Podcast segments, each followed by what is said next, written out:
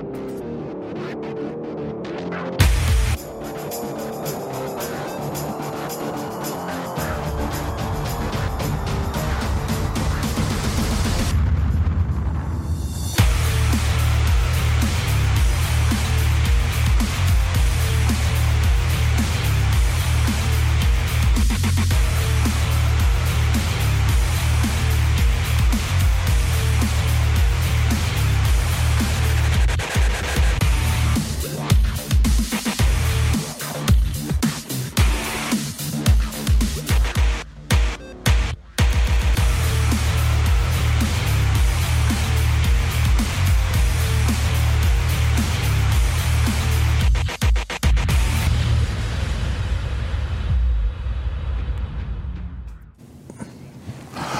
Hi, everybody. My name's Steve Bartlett, and welcome to Fight Back. Hopefully, you all had a great Thanksgiving last week. Um, the day after Thanksgiving is, uh, what's it? Uh, the big Friday after Thanksgiving, Black Friday, that's what it's called. And then they had Cyber Monday on uh, Monday.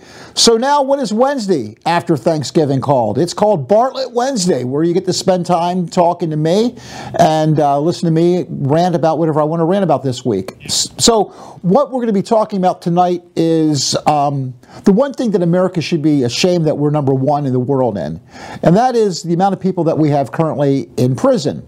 We lock up more people in the United United States than any other country in the world. Yes, we're number one. We're number one. Okay, and that's really embarrassing.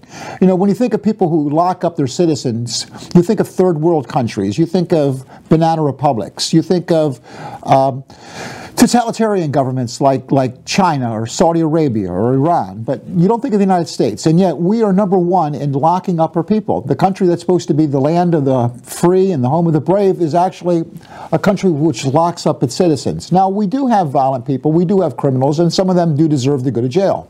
But we should not be number one in the world in the amount of people that we incarcerate. Right now, the United States only has 5% of the world's population, and yet one out of every four people, those who are good at math, that's 25%, are currently, uh, of the world's prisoners are in the United States. One out of every four of the people in the world who's in prison is in the United States. One out of every three women in the world who is currently in prison is also in the United States. And that's really an embarrassment. Okay, and this isn't something that's been a historical trend. Although the crime rate in our country has gone down over the years, the amount of people that we lock up has been going up. Okay, since 1980, the amount of people that have become incarcerated in the United States has risen by 800%. 800%. That's eight times what it used to be in 1980. It's more than doubled since 1994. 1994 is when I became an attorney, and the amount of people in prison has doubled. Crime hasn't doubled, then why has the amount of people going to prison doubled? Okay? Well, let's look at it economically. Because we spend, get this, over that same period, the amount of money that we spend locking people up has gone up 1,700%. We're spending big bucks in locking people up. And there's all these private prisons, prisons out there, and they make a profit by locking people up. So there's a lot of money to be made, which is one of the incentives why we incarcerate so many people. Okay? It's too expensive. It has this devastating impact on our society because if you lock up, you know, a million people, they're not able to work, they're not able to pay taxes. Um, and then when they get out of prisons, they don't have skills. So if they don't have skills, what do they do? They go out and they commit new crimes again. And when they don't have skills, uh, they don't have the ability to earn a living unless they go back to a life of crime. So you know what they do? The, the week before they get out of prison, a social worker goes and visits the, uh, the people in prison. You conservatives would like this. And uh, they sign them up for Medicaid. They sign them up for food stamps and other types of services that they can get from the government because they can't be self-supporting after we just gave them uh, free room and board for the last 10 years or whatever they were in prison for. So besides supporting them while they're in prison, they also are a drain on the taxpayers once they get out of prison, as we have to continue to support them through different type of benefits. And if we don't support them, they're going to go back to a life of crime. Okay, this is absolutely crazy. All the money that we spend on locking people up and putting them in prison, if they were out of prison, they could be working, paying taxes, contributing to the GDP.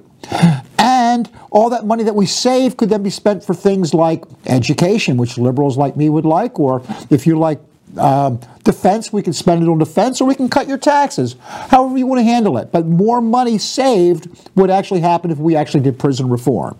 Okay? The prisons are so overstocked. You know, a field of dreams where they say, build it and he will come. Well, that's exactly what we did. We have all these prisons, they're always constructing new prisons, and yet we're operating at 131% of capacity. You know, we're overbooked, there's not enough room.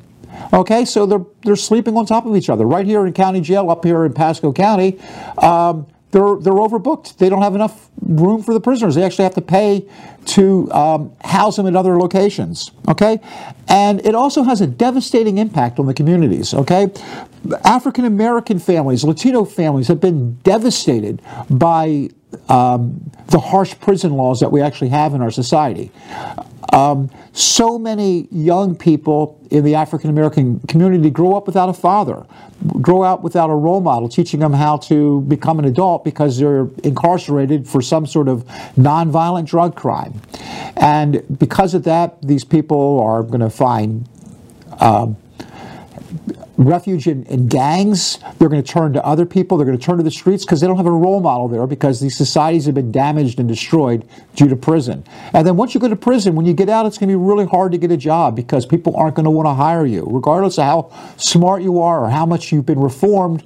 Once you make that decision and you've gone away, you know, no one's going to want to give you a second chance. So how are you going to be able to support yourself? How are you going to be able to earn your living? How are you going to be able to pay the bills, take care of your family?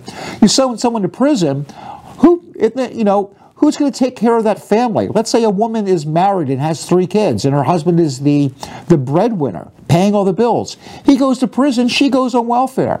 The kids go on Medicaid, the foods, kids go on food stamps. So even though it might sound like a good idea to be harsh on crime, and to throw away people who, who commit bad acts, the question isn't whether you're being tough on crime, but whether you're being smart on crime. Fortunately, there's hope on the horizon. There's bipartisan support for changing the way things are, and we'll talk about those things when we come back after break.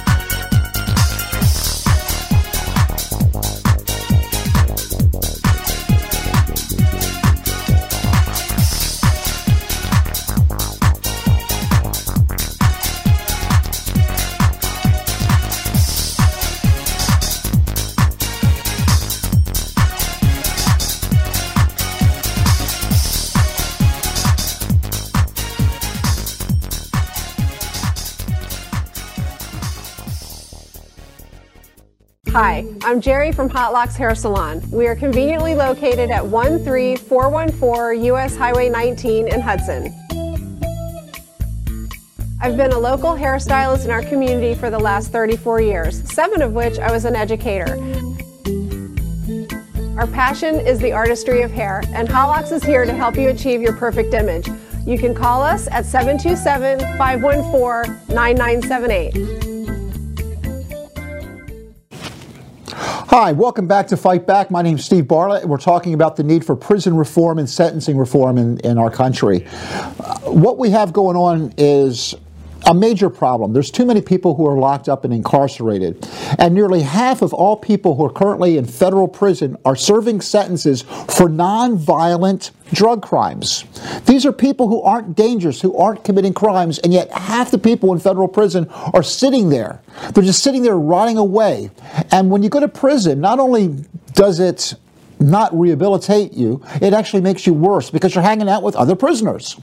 And and the way they're treated, they're treated to violence. They're treated like like children. They are told everything they have to do. There's no rehabilitation, and the anxiety and fear, when they come out, they are emotionally and psychologically damaged people. So they are less likely to readjust to entering society because they're worse off than when they actually went into prison. Okay? A big problem, what's causing all these drug people going to prison? Well, we have a major drug problem in our country. And the way we've been fighting this drug problem has been absolutely stupid and counterproductive.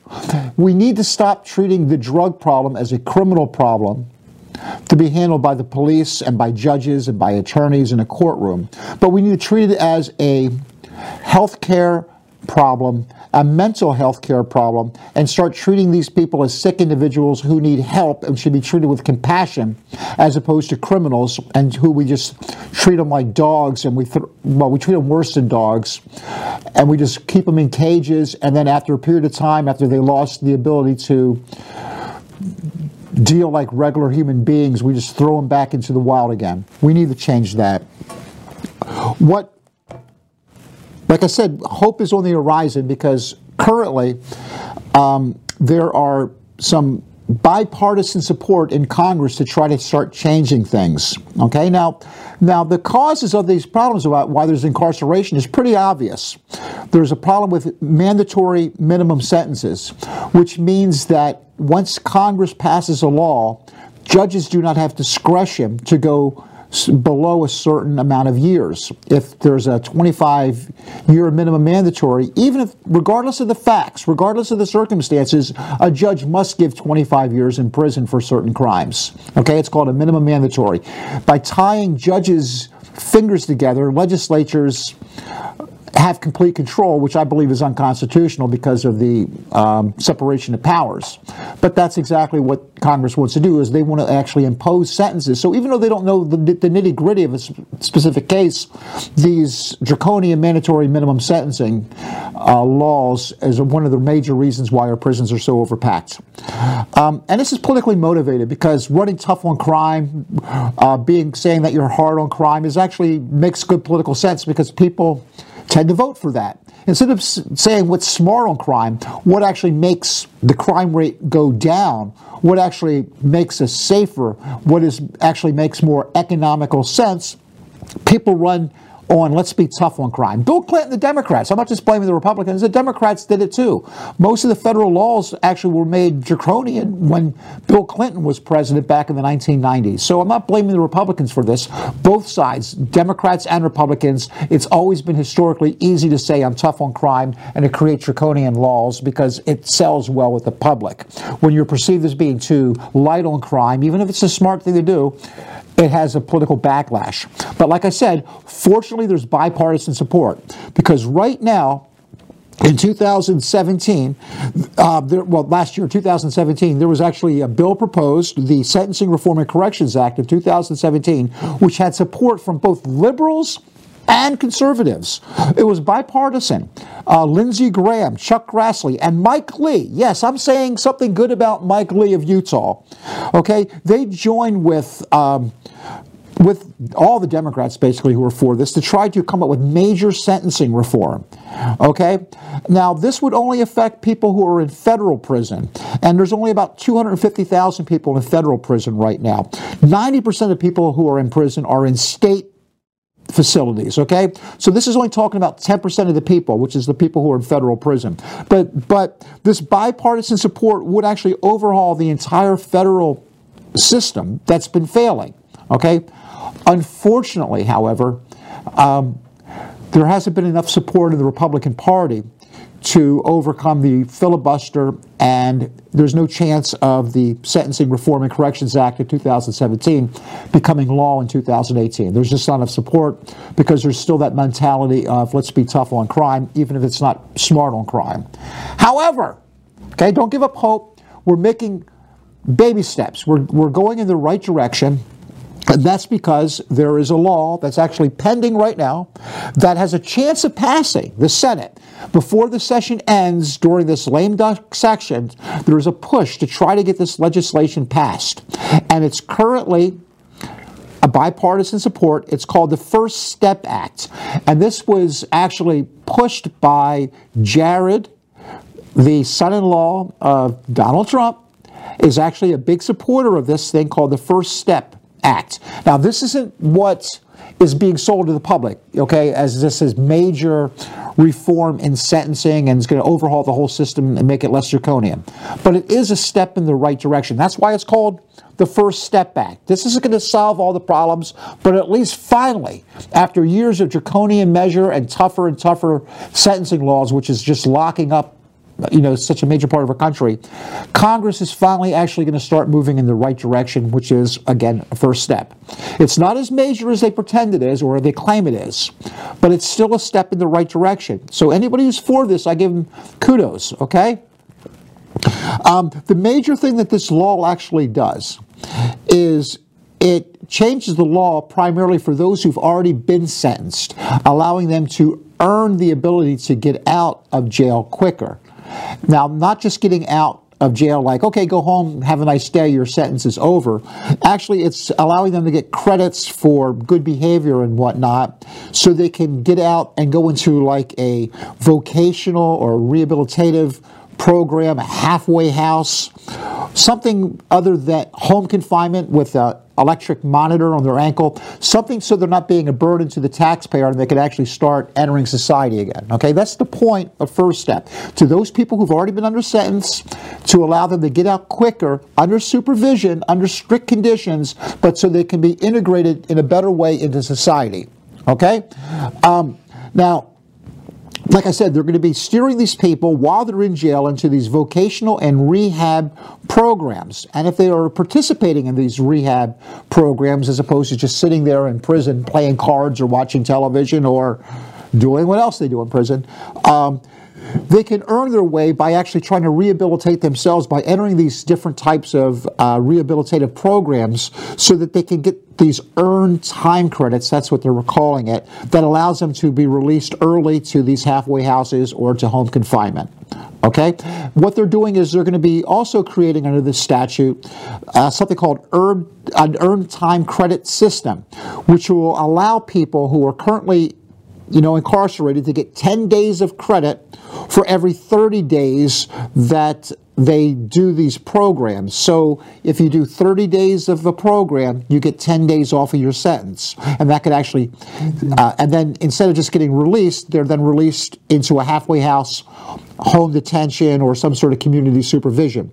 But they earn this right. It's something, it's an incentive for the prisoners to do something with their time while they're sitting in jail, as opposed to just sleeping or reading a book or working out of the gym. Okay?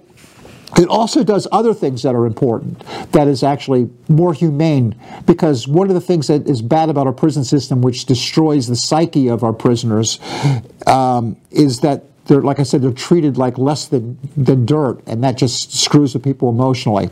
So they're doing certain things that are humane to give some sort of dignity to these people. For instance, this law would ban the shackling of pregnant women. Currently, under the law, they could shackle a woman who's pregnant and keep her in chains and, and, and everything while they're in prison. That's insane.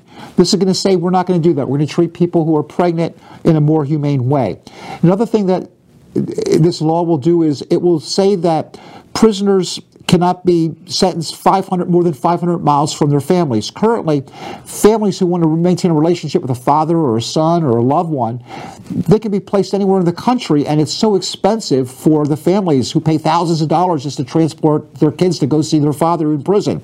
This law would make it easier for people to be able to see people um, if they're incarcerated. So when we come back after this break, we'll talk about some more about this act and why I think it's a good idea.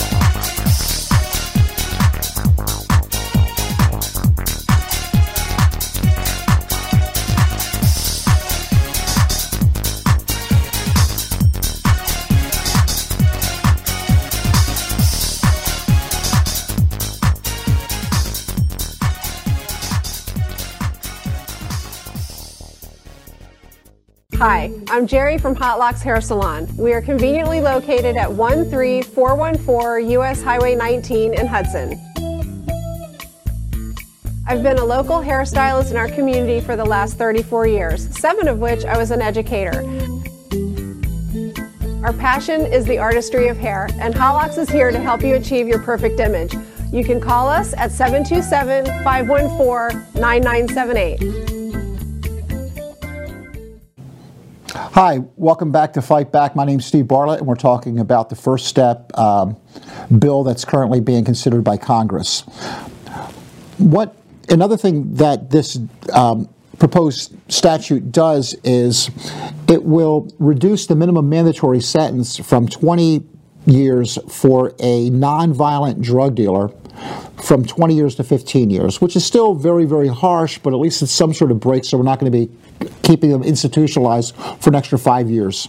It, it uh, reduces the disparity between um, people who are convicted under powder cocaine and crack cocaine, which makes a much more of a severe sentence for African Americans who normally use crack as opposed to white people who are involved with powder. It's trying to eliminate that discrepancy as well. It also will um, stop judges from doing something which is very draconian called stacking. It's too complicated to get into that today under the show, but that's going to be eliminated as well. And judges will also be able to depart from the sentencing guidelines by using something called the safety valve under certain circumstances. Okay? Now, like I said, this should be very positive because there's a lot of bipartisan support. Mike Lee, ultra conservative, is actually for this. And believe it or not, right now, somebody saying he's going to sign this bill is Donald Trump. And if Donald Trump signs this, even though he's going to claim it's the greatest bill ever, greatest law ever made, and, and it completely fixed the system, which it doesn't do, I still got to give him props. I got to say that, Mr. President, you actually did a, a good job with this thing. Please sign it. I'll be proud of you if you do it. I give you my appreciation if you sign this law. It's not perfect, it's not even great, but at least it's a step the first step in the right direction. Okay, but unfortunately, there's still a lot of pushback all the Democrats are for this, from a lot of conservatives who are still stuck in the idea of being tough on crime in Congress. One of the people who is actually against this is Marco Rubio, our senator here in Florida. So one thing you guys can do is fight back is you can contact your state senator and say, "Mr. Rubio, I want you to vote for this bill. Support Donald Trump and vote yes to pass this bill. It's time to start treating people um, with more respect who are actually in prison so they don't become institutionalized zombies and they can actually be part of society again. Now, the person leading the argument, though, isn't Rubio, because Rubio isn't a leader, in my opinion, but um. It's a guy named Cotton, Tom Cotton. Okay, he's an ultra conservative, and he's been bashing this law. Okay, and he's bashing it for certain different reasons. First of all, he's claiming that the activity that allows people to get this uh, time off of their sentences, they can get out. He's saying that it's defined too broadly and that offenders can just get time by playing ping pong or playing softball and that that's enough for them to get early release. It's totally not true. Why? Because the activities that allow people to be released early is not defined by the prisoners, but by the wardens. The wardens get to decide what kind of activities prisoners can do that gets them that special gain time so they can get out earlier. So don't let Cotton fool you by saying that it's just going to give people the ability to get out for doing nothing but just sitting on their asses in prison. That's not the cases. The wardens will decide what activities are considered to be the proper behavior that will allow people to have their sentences reduced. Okay? Cotton also claims that, oh, dangerous criminals can get early release and it's going to make society a lot more dangerous. That's not true as well. Okay, that's also a lie because this bill specifically excludes certain types of people who are convicted of certain types of crimes for being eligible for this program. Okay, only people who are deemed to be minimal or low risk for recidivism and are nonviolent are eligible for this early release program. So when Cotton says, oh, you're going to be more dangerous, you're going to be releasing these dangerous uh, prisoners into your society, that's a lie. That's not true. Don't let him fool you with that. He's also claiming that drug dealers are going to have their sentences cut in half. That's not true as well. Like I said, those people who have a 20 year minimum mandatory, it's going to go down to 15 minimum mandatory. That's not cutting the sentence by half. And it's still a very lengthy prison sentence. What it does is it relieves the burdens on taxpayers. Okay? So don't believe that as well. Okay? The other thing that Cotton says that isn't true is he says that this judges will just be able to do this safety valve and just ignore the guidelines and do whatever they want. That's not true as well. What this law requires is that those who used a weapon when committing a crime or did anything dangerous while committing a crime, they're not eligible for this safety valve departure from the judges. The only reason the judge will be allowed to give the safety valve is if it's not violent, there's no weapon that was involved, you can't use a weapon, and you also must be willing to cooperate with law enforcement. So if you're a drug dealer and you cooperate with law enforcement and your underlying offense wasn't violent and there was no weapon involved, only under those circumstances can you qualify for that safety valve departure. So tell your senator, call Marco Rubio and say, vote yes. Okay? It's time to make a change and please sign this bill. Don't pull the football like Lucy, Mr. President. Okay, I'll see you next week on Fight Back. Have a good weekend.